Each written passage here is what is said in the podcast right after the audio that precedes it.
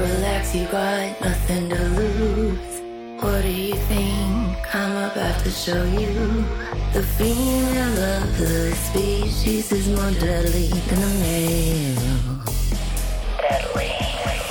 Show me a movie, you can say it again. Just wait till you see what I did at the end. The female of the species is more deadly than the male.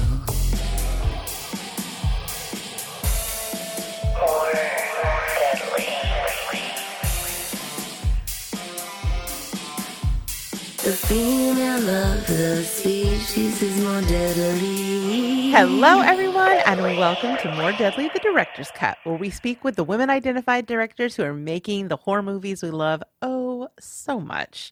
More Deadly is a trans inclusive podcast where we celebrate the work of cis and trans women, as well as non binary filmmakers who are comfortable being included in a space that centers the work of women. Joining me today on our latest More Deadly adventure is my lovely friend who I adore, who I'm constantly trying to talk into moving back because I miss her so much. it's the one and only Ariel. Hi. hey, girl, how are you? I'm doing good. I'm doing good. I'm currently being stared down by a cat who's very mad at me for taking her to a simple vet appointment. So if Well, you hear treason. hissing and my screams, it's because she has murdered me. she has like I feel like she's really filled the the vacuum and is really bringing the chaos lately. oh, yeah, for sure. Yeah. Women doing it for themselves. Little feminist over there. so I'm fresh off doing my first solo zombie bite. I know. So- I've never done a recording by myself like that. It was a little weird. yeah, I bet. I bet that was very strange. I mean, it was nice knowing that my jokes were being met with silence because there was literally no one there. To... so that was an improvement, but it was still strange. Like at the last minute, I almost was like, "Will someone do this with me?" But I was like, "No, Rachel, be brave, do it by yourself." yeah. But it was it was a little. I don't know how you can t- watch it and tell me how you thought. Okay. I when I was basically just talking about the horror films I saw at Sundance. Spoiler free. So listeners, for patrons, we do these things called zombie bites, where we do very short form reviews of things live that you can watch us talk about things. And yeah, so I talked about all the stuff I saw at Sundance. That's and, so uh, cool. I'm some so looking forward to all that stuff coming out. There is some stuff we will definitely be covering on Oh, More so exciting. Yes. like Birth, Rebirth, when that thing drops on Shudder. Oh yeah, and I'm gonna try to get us an interview with that director because Okay. that movie goes some places. It is transgressive, and love I am delighted. It was like I think it was. It wasn't, was it the first thing I watched? No, it was the second thing I watched. But I was just like, "Holy shit, this movie is great and oh, an that's ordeal." super exciting. I can't wait. Yeah, yeah, definitely, definitely. So, how have you been? Is there anything exciting going on aside from potential cat murder? Have you, uh, have you, you know, I don't know, what's going on? Anything crazy in the neighborhood? uh no, not really. Nothing Okay. nothing too crazy. I was in a Lyft today that almost ran over my neighbor and she was not happy about it. So other than being cussed out by one of my neighbors, I'm doing great. You're like, I'm not driving. it wasn't me. I'm so sorry. so, in my neighborhood, that is so expensive, I can't even dream of buying a house here. I watched an attempted carjacking happen in front of my house the day before oh yesterday. Oh my god, that's so scary. Yeah, it was real scary. It was real. I, I was like in my living room and I started hearing screams, just like Holy shit. screams and like Oh help, help. And I came out to, just to see the tail end. Fortunately, some of our other neighbors came running out and they sped off, but presumably they followed her and tried to jack her car. She said they were two teenagers with guns. Oh my god, Rachel, be Yeah. careful. I know. I like walk around this neighborhood. Yeah, we're talking But about I other mean- friends needing stun guns. Maybe you need a stun gun. I mean, the reason I live in this neighborhood is because Yeah. my, you know, my partner moved in 20 years ago. Yes. So, but like, it is a, not a neighborhood I could afford to live in. So I'm like, really? Even here? Jeez. What's going on? yeah. I sound like a Karen. Let's move on before I have to start really reflecting upon myself and not looking in the mirror and not liking what I see. My hair's gonna turn into one of those weird like bubble hairdos. No, oh my God. Can you imagine me with a Karen? no, you would look crazy. I'm gonna Photoshop it. I need to know what I look like with a Karen. yeah, yeah, yeah. I, I, mean, need if, to know. if anything will stop you from Karen like behavior aside from, you know, basic human decency, it's seeing yourself with a Karen haircut.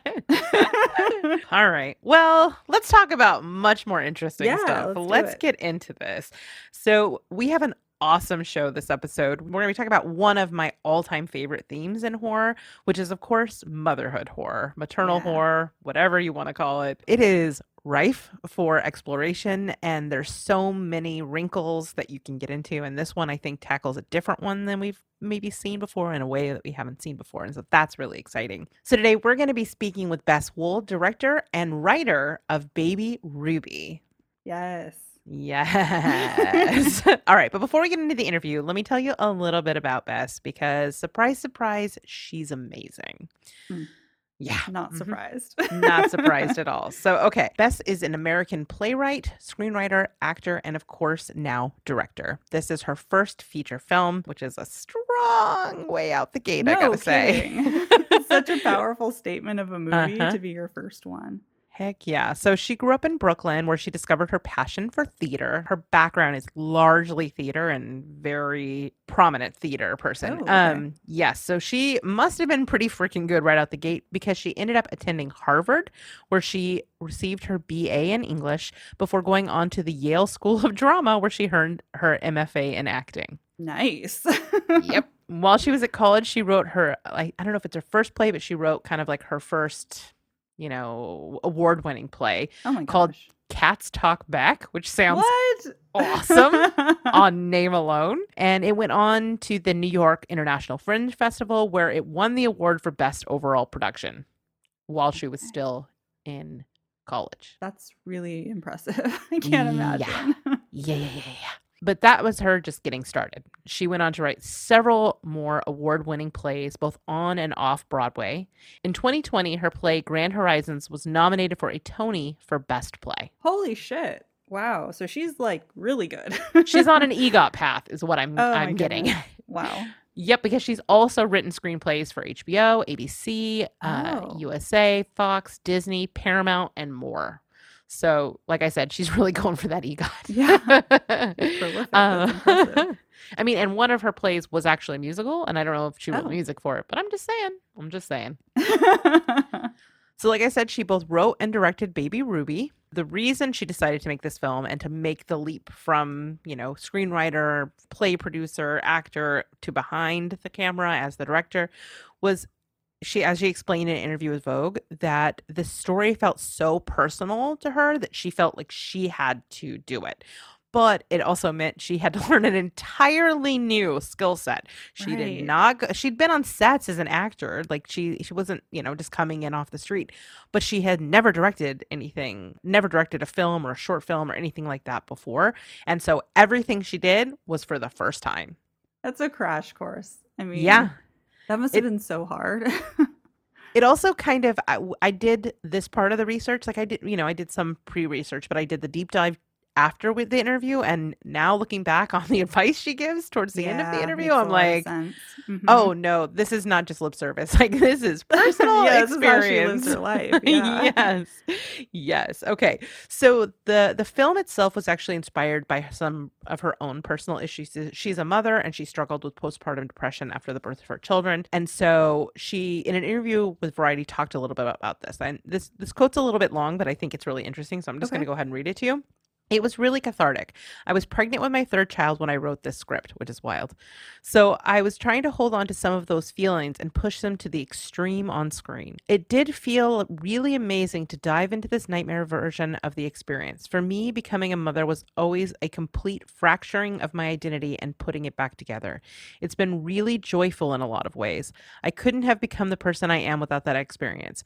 But to look at the darkest, most twisted version of that good, because in a way, when you look at it and you put it on the screen, you don't have to live it yourself. Wow. Hmm. So, like I said, this is her first feature film, and of course, we always want to know what's next. What's next, especially when we like something, right? So, again, this is from the Variety uh, Okay. interview, who asked her essentially the same thing: Are you going to make another film? What's next? And she said, "It's sort of like that question: Will you have another child when you're still on the delivery table? That's fair. so, needless to say, we don't know what's coming from Bess next, but I would be shocked if this was her last film. I hope so because somebody who's been that successful writing plays, you could see them just going back to that. But Mm-hmm. there's so much in this that is really successful and really good. I would be very Mhm. curious to see what else she can pull off. Yeah. I mean, she talked a lot in the interviews about why she made the choice to make a film instead of a mm-hmm. play. And there were some like practical reasons, like having a newborn on screen all the time is not really going to work. But there's some degree of interiority that you can convey in, in film that isn't necessarily Right. something you can do on the stage. And so to me, I kind of feel like she's a storyteller ultimately. And it, she's just gotten all these new crayons for her crayon box Yeah. And there it means she can tell all kinds of different stories. So that's why I feel like this is not yeah. the, She the can end just sort of of pick whatever medium works best for the story she wants to tell. I like Yeah. that. Yeah. Yeah. All right, so let's get into the film itself. Ariel, would you mind giving us the, your non-spoiler synopsis of Baby Ruby? Of course. All right. So, lifestyle influencer Jo lives a perfect, curated life, but all of that changes when she and her husband Spencer have a baby girl. Immediately, Jo is overwhelmed, exhausted, and struggling to keep her head above water. She begins battling postpartum depression and has a hard time distinguishing reality from hallucinations, all the while the people around her gaslight her about her own experiences.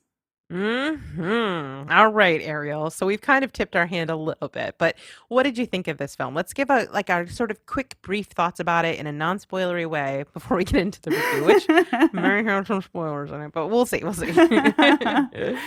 Yeah, I mean, uh, like you said, we've sort of tipped our hand. I think this movie is really, really great. It's a hard watch because it's so raw and emotional, but I think it also has so many important things to say that it's really important to like give it a chance. I think it does Mhm. such a great job of putting you inside Jo's, the main character's headspace throughout the whole runtime. You really are with her and her experiences. And it makes for a really intimate but also kind of devastating experience in a lot of ways because she's going through so many you know awful things and hard Mhm. difficult things i also think it does such a good job of shedding light on a topic that basically nobody wants to talk about you know and especially Yeah. we don't see it done in media and i think the way that this one portrays postpartum depression and sort of the extremes of those emotions is really powerful and Mhm. gave me bigger and better insight into that experience as somebody who's not a mother myself.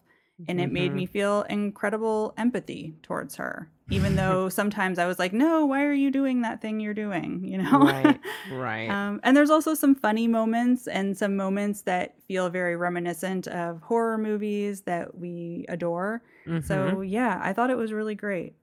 Yeah, definitely. I, I I liked this quite a bit as well. I thought, I mean, obviously the performances are incredible Yeah. across the board. Everybody's really great. I mean, without getting into spoiler territory, there's there's a scene between our lead character and the mother-in-law that is incredibly powerful and the kind of conversation that you don't typically see women have about motherhood, but Yeah. felt incredibly real to me. It does feel a little bit like, as someone who's not a mother, someone is kind of pulling back that idealized veneer of the experience and really digging into a darker place. And I feel like pregnancy is something we've talked a lot about being really rife ripe for like exploration through a horror lens because of just the visceral parts of it and the the parasite part of it you know like and all the stuff it does to your body Yeah. and the fact Yeah, that yeah. you've got you know but this really taps into the aftermath of that right? Where is the horror of actually be- being a mother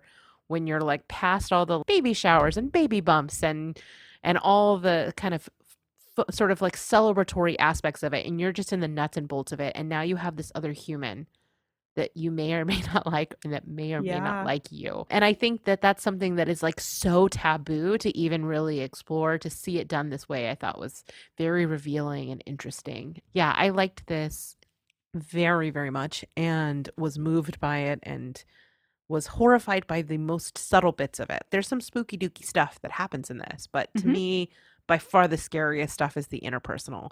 I think that there's you start off the movie asking like, okay, is this movie a Rosemary's Baby? Like what genre are we in? Yeah. And what I was surprised by is I was like, oh no, we're in Aronofsky territory. This is Mm, This is- true. pregnant lady black swan and i'm into it not to say that it doesn't have its own t- identity but like if it's going to be something fresh like black swan's not a bad jumping off point to go Yeah, you know to take true. On your own you know as a jumping off point to go do your own thing from. All right. So i think it's fair to say we recommend this movie yes? Yeah, I think it's worth checking out for sure. awesome. Okay so do we want to give any sort of spoiler warning for what's about to follow Yeah, so we had a really great chat with the director, and I think we do get into some areas that some folks might find too spoilery. So if that's something that would bother you, I would say go watch it when this interview drops. It should be available on VOD, so you can do Mhm. that. But I also think that we're talking about stuff in a somewhat general way. So Yeah. there aren't going to be specific plot beats like some of the scarier moments or whatever that are spoiled for you. Yeah, I don't feel like we spoil any quote unquote scares other than No. just generally talking about something I've already said, which is like about how some of the scariest moments are the more subtle things. Yeah. So I think for the most part, you're okay. But, you know, you use your best judgment. You know what you want. All right. What do you say we get into this awesome interview with Bess Wohl? Let's do it. Well, first of all, Bess, thank you so much for taking the time to chat with us today. I'm so excited to talk about your new film. I found it incredibly moving and tackling a topic that we've seen tackled, but in a way that I've never seen it tackled before to great effect. so my first question for you is that you, you know, you spent most of your career as a playwright and an actor, and now you're making this shift to writing and directing your first feature. I'd love to know how you're feeling with audiences getting to see this for the first time and how that experience compares to, you know, other experiences you've had. Well, um, it's unlike anything I've done before. You know, it really is, and it's it's exciting. It's terrifying. It's it's. Um, I could probably make a whole other scary movie about um, because it is really uh, it's scary, especially when it's something that feels so raw and personal to me, which is part of why I wanted to make the film. You know, I wanted to make.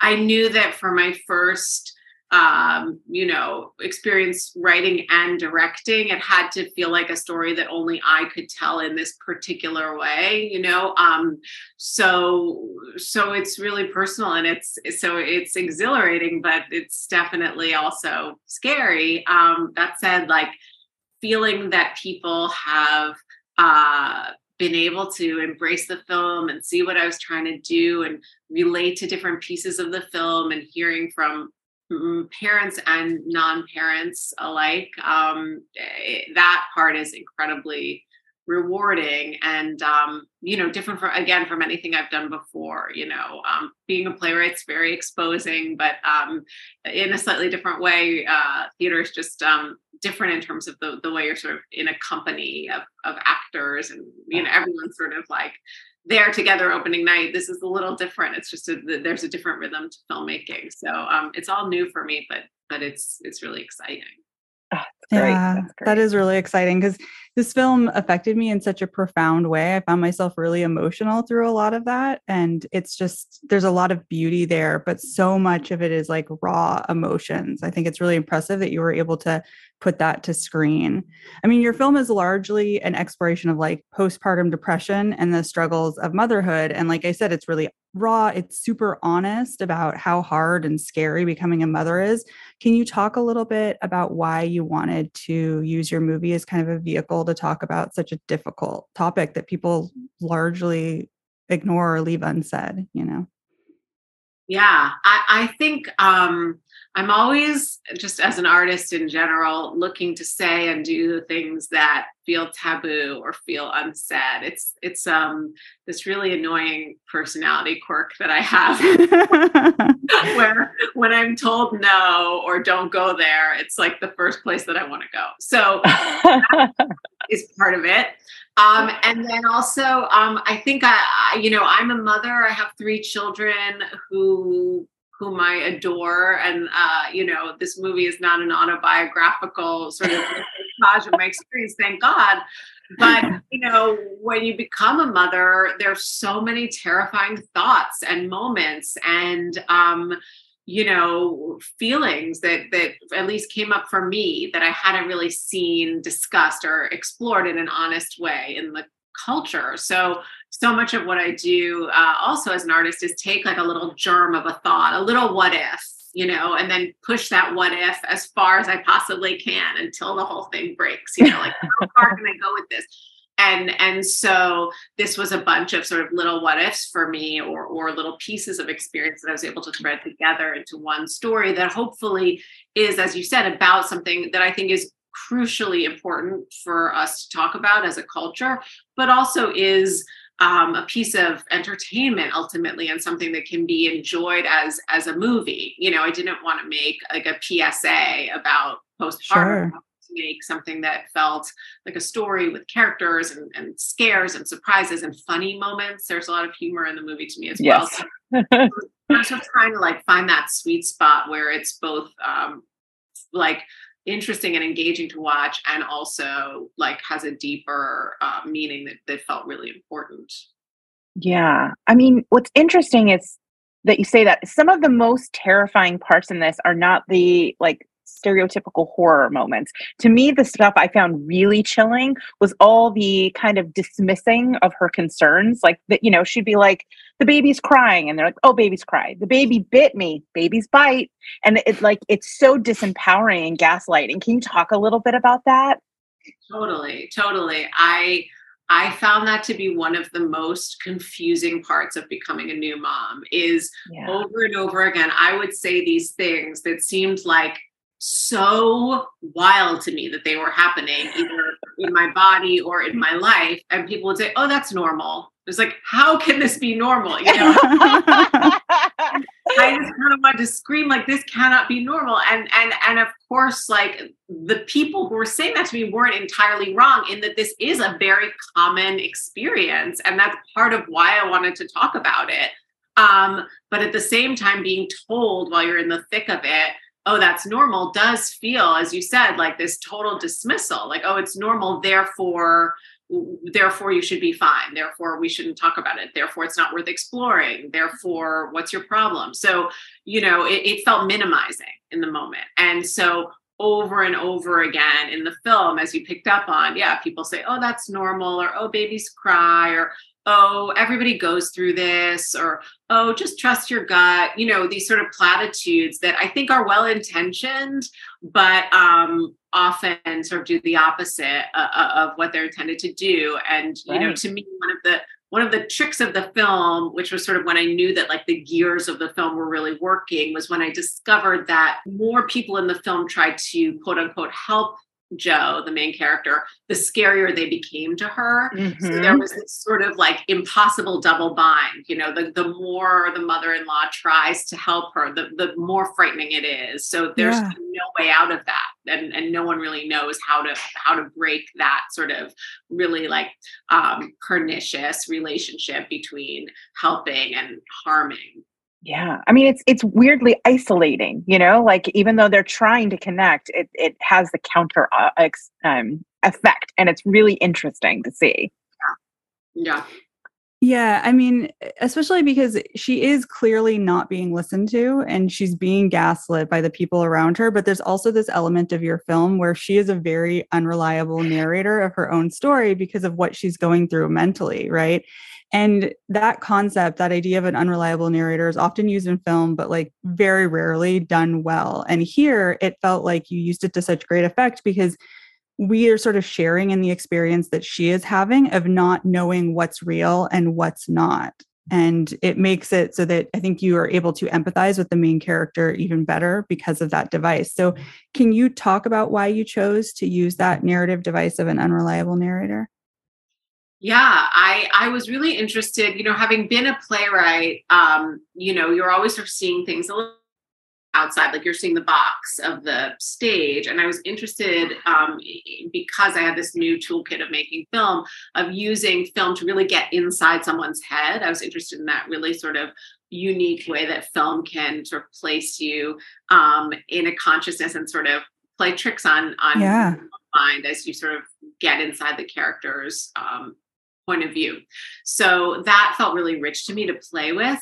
Um, and I really love the idea of sort of putting people in the in the shoes of of the character and not knowing, you know, what's real, what's not real. How do I how do I quote unquote trust my instincts when I can't even trust my reality? You know, um, and and it and it's also just a sort of um, I think of stories as like sort of always detective missions in a way, and it, it puts the Mhm. audience in a really fun detective mission to sort of try to figure out what's real, what's not. How do I know? And it was very important to me in the filmmaking that I never tip my hand and sort of cue the audience of, oh, you know, this isn't really happening. I wanted it all to feel real in the way that when you're inside of it, uh, it does all feel real, and, and you really Mm. feel like you, you can't you can't trust anything, um, which is a terrifying place to be. Yeah, I absolutely. think so much of the horror of the movie comes from that, where you think you're in the reality of a situation and then it gets flipped and you realize, oh, maybe it's just in her head, or is it? You know, you kind of question it. I, I think it's really brilliant.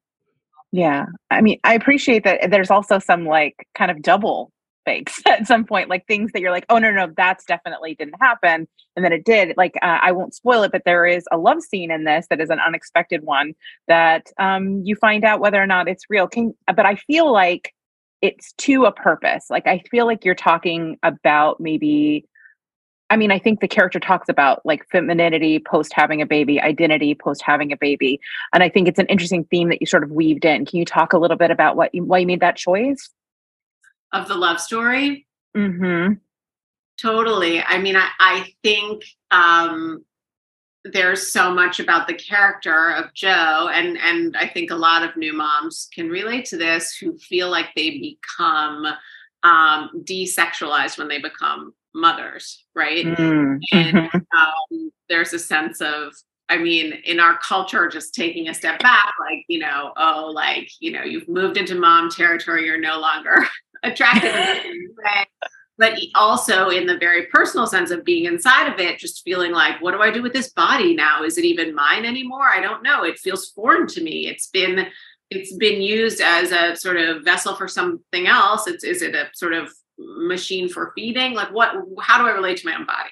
So I Yeah. think the the the sort of I don't know if you'd call it a love story, but the sort of moments of romance or sexual moments in the film Mhm. relate to that sense of of um like how do I be a woman and a sexual being and a mother and and what does that look like? And I- I think you know in in Jo's relationship with her husband that's sort of disappeared for you know for the time being, and so I think she's also sort of looking for it and craving it everywhere she can and sort of Mhm. again fantasizing about what it might look like and where she might find it. Mm-hmm.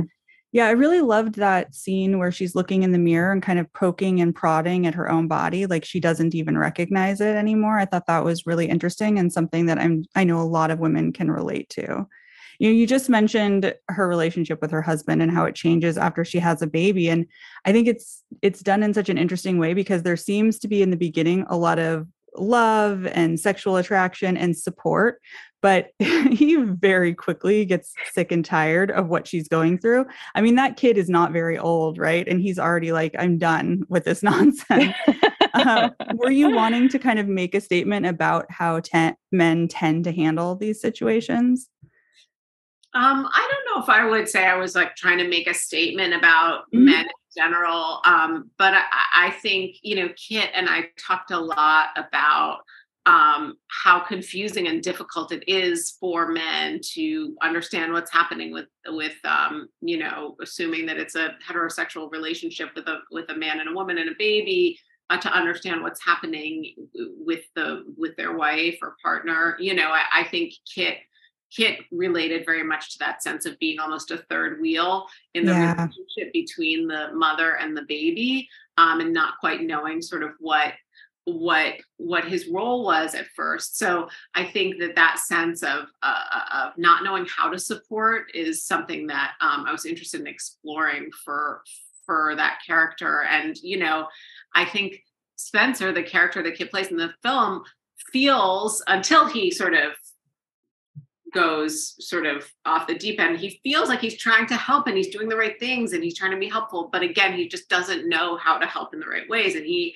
like Jo, he's just totally unprepared for the thing that's coming his way. He just doesn't doesn't know what to do and doesn't understand what's going on. So, um, you know, I, I, I tried to be less judgmental of him and, and sort of find some empathy for for that for that perspective. Yeah, no, yeah. I think that really comes across because you do have a lot of sympathy and for him in the beginning of the film, or even there's like a likability and a char- charisma to his character, and it is hard for everybody involved in the situation, right? But but then towards the end, not not so much. Things change. what is wrong with me? I found him very. I'm a bad feminist. Um, I mean, I mean, I think there's some upheaval in their life beyond just the the stuff you know that's happening, sort of the supernatural, more supernatural aspects to it. Like, you know, Jo was very controlled and very curated in her life, and was like very much the driving force in their family. So to see that kind of collapse, like I have, a, I think that's where my empathy for him comes. Like that, so much upheaval is happening in his life, and you know, I'm curious if because she's so curated, she's so controlled in her life. And then when she has this child, she loses all of this control. And I think I think there's something that you're getting at here about that that I'm I'm trying to kind of parse. Can you talk a little bit about that aspect of her character and where, where you're going with this? Yeah, completely. I mean, Jo starts the film as a Mm, sort of lifestyle influencer, fashion, food, culture, blogger, influencer. Um, and um, she's very in control of her universe, and everything is tidy and perfectly put away, and a place for everything. And, you know, I think I set her up that way for two reasons. One, because I was interested in sort of looking at the that culture of the sort of mom influencer culture and the sort of i mean as a mom i get the i get the ads sort of like pushed at me all day long just through the algorithms of the internet you know the sort of sense of this sort of like effortlessly chic beautiful mom universe that that some of the mom characters in the film represent. So i was interested in looking at that to a degree but then even more so i think i just felt that for a character who goes to all the places that this character goes to, which are really extreme and wild, to start them with complete control over their little world is sort of the most yeah. the biggest change. And to me that's sort of always what we're watching for is like how much does the character change? And and that really felt like a, a really exciting trajectory of going from i have my little screen where things happen exactly the way i want them to insert agent of chaos in the right and just watch you know what happens to that kind of a person who thinks they can control everything. I mean that's sort of one of her fatal flaws as, as a person. Mm-hmm. yeah i mean we see it right from the birthing scene following where she like totally loses autonomy over her body with like needing to go to the bathroom before she can go home. All those kinds of things would be incredibly like upheaval in someone's life who was so controlled. So it was it was interesting to kind of see the physical aspect of that and know sort of the the the psychological impact that was playing out sort of below the surface i thought was really clever and interesting i was like oh here we go. Motherhood is scary and very visceral and very hard to keep very tidy, no matter how good you are at making banners. right. It's a little fun for the audience in that because you just see her world and you're like, oh, I, I know, I know what's yeah, yeah, for sure. And there are some other comedic moments in this film, like with Shelly, the neighbor, or you know, when they're telling that story to the doctor that's like both horrific and also pretty funny. um, were you hoping that you could kind of break up some of the tension of this really emotionally raw movie with those comedic moments?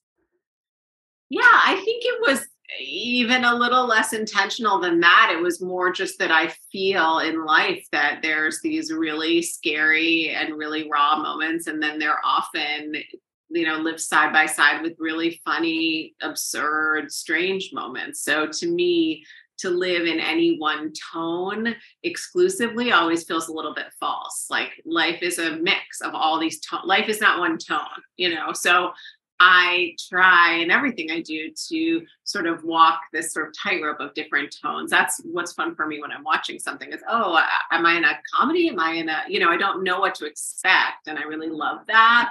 And I thought there was a lot of just organic absurdity and humor in it's a new motherhood. I mean, it's insane, you know. So so that that also was, I think, part of the driving force between finding the humor. And then it became a calibration of how to, with all those different tones, create something that still felt like a, a single coherent piece. Um, and to find the sort of thread of continuity between everything, which ultimately was Jo's character and the sort of journey that she goes on. And if you know, Noémie was so wonderful at bringing the audience in, and we stay with her and root for her through so many terrible things.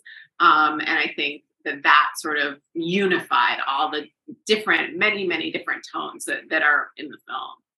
Yeah. yeah. yeah. I mean, absolutely there are definitely these really funny moments in, of, of, absurdity or you know of the situation and it paints sort of it puts a lens on the absurdity of that real life experience and how insane it really is to make another human being uh, and then be responsible for them. I mean if you think about it i was thinking about this i was watching it and the baby was crying and crying and crying like in any other relationship in our life that would be the most toxic situation you can possibly be in. but in motherhood, it's beautiful. it's very yeah. strange. Um, I want to talk about one scene in particular that like really struck me, and that was between her and her mother-in-law, where her mother-in-law talks about her own experience with having a baby that will not stop crying and how it pushed her kind of into a dangerous place. Um, and jo doesn't want to have that conversation. And I think that even though that's the conversation she really like needs to have probably. Can you talk a little bit about about that scene and th- those choices that you made there? Yeah, I love that you picked up on that because to me that scene sort of contains the whole movie right in that little very simple scene um, and it wasn't a scene that i wrote right away it was um, you know a few drafts in that i found that scene and you know uh, what happens in it as you said is that Jo's mother-in-law tries to relate to her really by confessing these terrible urges that that she had as a new mother when she couldn't get her baby to stop crying thinking she could harm her baby and and jo just can't take it in and can't hear it. And then doris the mother-in-law says that's the problem.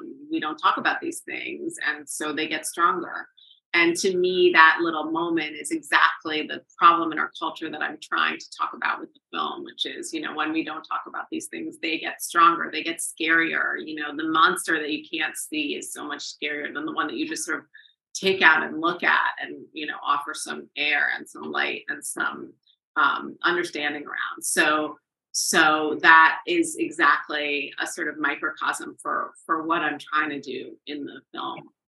Yeah, that's so great. I was as I was watching it, I was like, "Ooh, this is transgressive," and then I was like, "Oh wait, that's literally the point. Like the, the discomfort that I'm feeling with her telling this story is at, eh, I'm experiencing the thing she's talking about in this moment."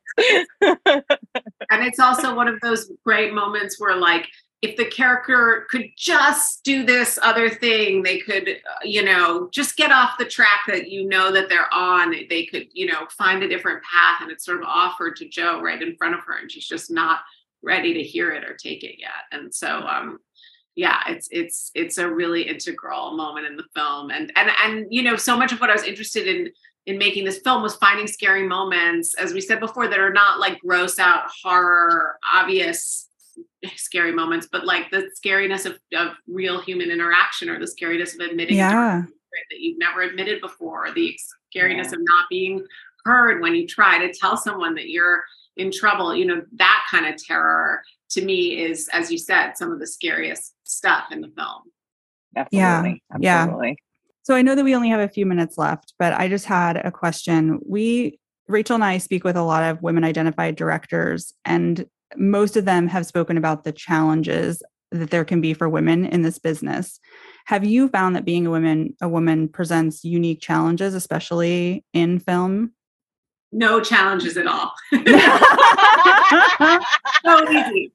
what if I said that? um, yes, uh, definitely. I mean, I think women uh, in in all sort of fields deal with, um, you know, not being heard or not being um, taken seriously when they're in positions of power. And a director is on a set, sort of the ultimate powerful figure. And yet, at the same time, you know, at least my style is not to be, you know, incredibly like tough or firing people left and right or you know I'm not trying to lead by fear. Do you know what I mean? So yeah, you know, the the challenge I think is is being um you know respected and taken seriously and also creating a, safe space for people um and and i think you know it's hard to know how life would be different if i weren't a woman because right. i'm stuck in that perspective but um, i do feel um that there's just that extra set of hurdles of figuring out, you know, how to balance the different, again, parts of your identity that you want to bring and how to, um, you know, command respect, but also uh, create um, room for spontaneity. I do feel really encouraged that um, more women's stories are being told. I mean, the fact that Baby Ruby exists at all in a way right. is like yeah. Vindication and success story of you know the importance of stories about women told by women and you know um, sort of opening up the conversation. So i feel yeah. like a real change is happening and i'm really excited to to have the opportunity to be part of it. Oh that's great. Um you know you've done it though. You've made the film. Like you said baby ruby exists.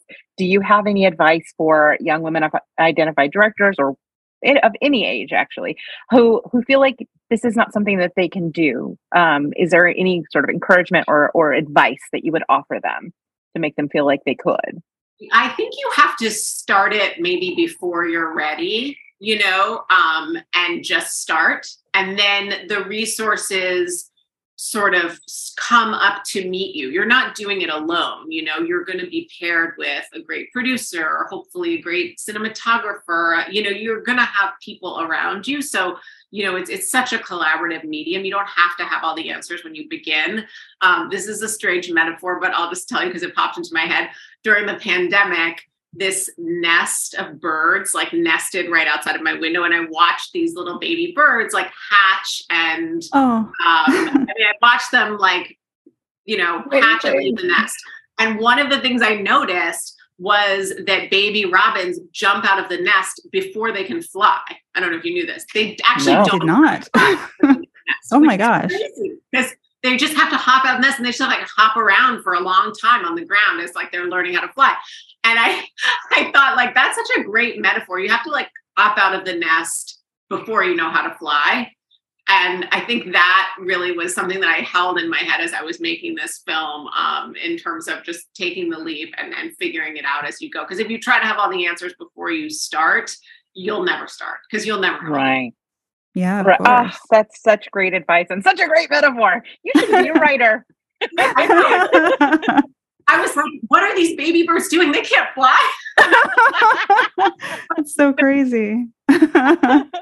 Well, thank you so much for taking the time to chat with us today and being so generous with your time. Again, I just want to say I think Baby Ruby is a very special movie. I'm yeah. so excited for people to see it. I'm going to make all of my girlfriends watch it because I think mothers or not, the, the, this is going to resonate with them. Um, yeah, and we sure. cannot wait to see what you do next. I really appreciate that. So much fun to talk to you both. Thank you. Oh, thank you so much. thank you. All right, so that is our chat with Bess. That was so much fun. I know we always like do a postmortem really quickly in chat after we wrap an interview. Yeah. But we're like, we always say it was great, but that was really great. I just think she was so insightful and really mm-hmm. thoughtful about mm-hmm. her own mm-hmm. work and talking about why, you know, it is that she wanted to cover such tough taboo topics, you know? Yeah, definitely. I mean, I loved hearing her thinking. I think at one point I was like, I'm kind of struggling to parse like what what's going on here. Yeah. To be able to actually ask the question that I came away from the film with and have her break it down and explain to me was like I don't know, it was just really cool. It was really fun because I feel like half I'm like I, I'm doing like forensic work whenever I watch a film because I'm always trying to understand you know not that things have to be prescriptive but like what is the what was the idea behind it. What are you Yeah. trying to communicate? What as a storyteller what are you saying to me? And and sometimes i get it and sometimes i know i'm a crackpot but having the opportunity to like really dig into it uh, you know into the theme of like control which was something i kept thinking about throughout the runtime of the film loss of control you know what that feels like for someone who is so controlled and just the overwhelming powerful experience of motherhood really just like it, it's like a like a tide comes in so i don't know i thought that was a really interesting topic Yeah, I mean, I think she said so many cool things, especially uh, when she was talking about the Jo's relationship with her neighbor Shelley. I thought that was Mm. really interesting and sort of the Mhm. exploration of sexuality and how your body image and your own feelings about sex and connection to your partner can really be altered by the experience of giving birth and then having to maybe nurse or just even have that being that feeling of being overtouched and overstimulated because of this Yeah. child and the way that your body changes. All of that was was really interesting. And i think that she did give me a little bit more empathy towards spencer than i had i of- listen I, no, I mean, listen, I liked him a lot in this movie. I thought Kit Harington was great and he did great in the role. And I thought he was very charming and he seemed like a very supportive spouse. But then there's this point at the end where I'm like, this baby is only a month or two old. Just give her some time, you know? I, I almost felt like he was scared you know like yeah, I mean, I think he was, but I just think she so desperately needed more help than they were able to provide. And instead of like getting it for her, people were just acting like, you know, the baby doesn't cry. What are you talking about? Kind well i mean i think he was maybe scared for the baby towards yeah, no, I think he was. Yeah, I mean, there's yeah. that scene with the pot for sure. He was scared. That's why I think I had empathy for him because like we know her internal life. We and we also know we're in a horror territory. But like if this were really happening in real life, seeing those signs and stepping in is it's actually like the best thing he could do. I don't know. I'm Yeah. here I am like I don't know why I'm team Spencer. I don't know no, what I'm not saying he's a bad guy. I'm First just I'm a Karen and now I'm team Spencer. No, no, Who am I? no, One I'm just saying solo hearing pod and I've about turned into a monster. gave me like a little bit more, you know, Yeah. depth and perspective on him. Yeah, all. that's all I was saying. I Sure. Whatever. There was man, no calling out of Rachel here. I've been called out. I'm canceled. No. I'm canceling myself. I don't like where I'm going.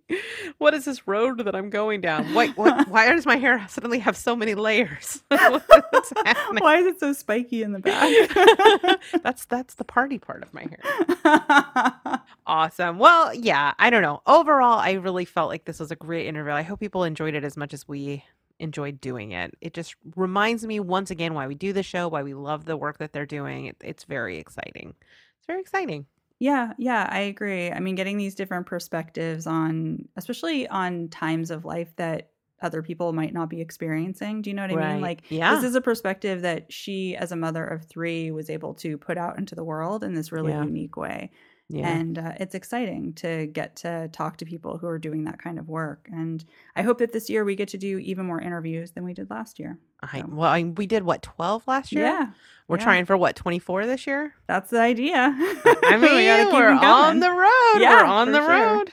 Awesome. All right. So, like you said before, if you have not seen this yet, good news Baby Ruby is available now on video on demand. So, head over to the VODs. If you don't know how to get there, guess what? I know how you can get there. You go to zombiegrrlz.com, you find it on the calendar, you click on it, and it'll take you directly to where you can rent it on video on demand.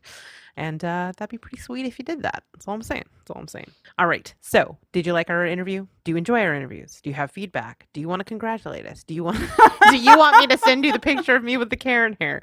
You can email us at rachel at zombiegrrlz.com or you can come chat with us over on the Zombie Grrlz Facebook page or you can slide into the DMs on Instagram and Twitter at ZG Podcast Plural, which you should I should I wonder if people are actually putting into ZG Podcast Plural. I'm trying to say oh, it as an S at the end. So Right. at ZG Podcasts.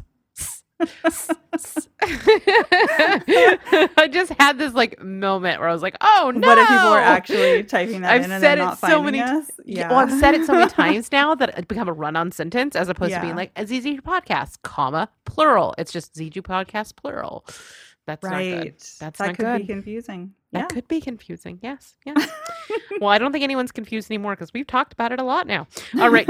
so if you're enjoying the show, do us a solid and leave us a rate and review us on wherever it is that you're getting your pods. We're on all the platforms. Hype us up, make us feel good, let people know we exist. Uh, if you're looking for something spooky to watch tonight, like I said, we've got that video on demand and streaming calendar. Like zombiegrrlz.com.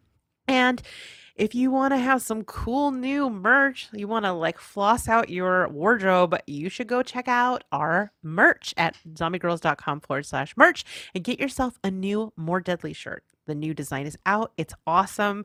I have a shirt. I have a magnet. I have a coffee cup. I have a narcissism problem, apparently. no, but it has you on it. It's not even about me. Yeah, It's it has it has you. you on it. Um, I do mean that though. but yeah, you should definitely pick up some of that sweet, sweet merch. And of course, as always, if you want to support us, one of the best ways you can do that is by joining our Patreon at patreon.com forward slash zombie grrlz, where you get extended episodes, bonus episodes, zombie bites, including one of me by myself. Actually, Larold and I are recording another one tomorrow. So when this is out, you'll be able to go back and look look at it. Uh, we're gonna be covering Infinity Pool. oh my gosh, I'm so jealous. I got to go see that. Well, he decided to do it on his birthday, and he had not seen any Brandon Cronenberg, so I don't think Oh, he was ready. Yeah, that's this not dipping your toe in. That's just like jumping into the deep end Oh, of the pool. This is the deep end of the infinity pool. Let me assure you. yeah. Uh, yeah, he did not ease way. Like, yeah, no, no, no. So I'm curious to see how he's going to respond to it. I'm going to probably be in favor. He's going to probably be like, no, but oh, that's that'll okay. make for an interesting conversation then. it's a divisive movie. I would be shocked if it wasn't because it it it goes hard.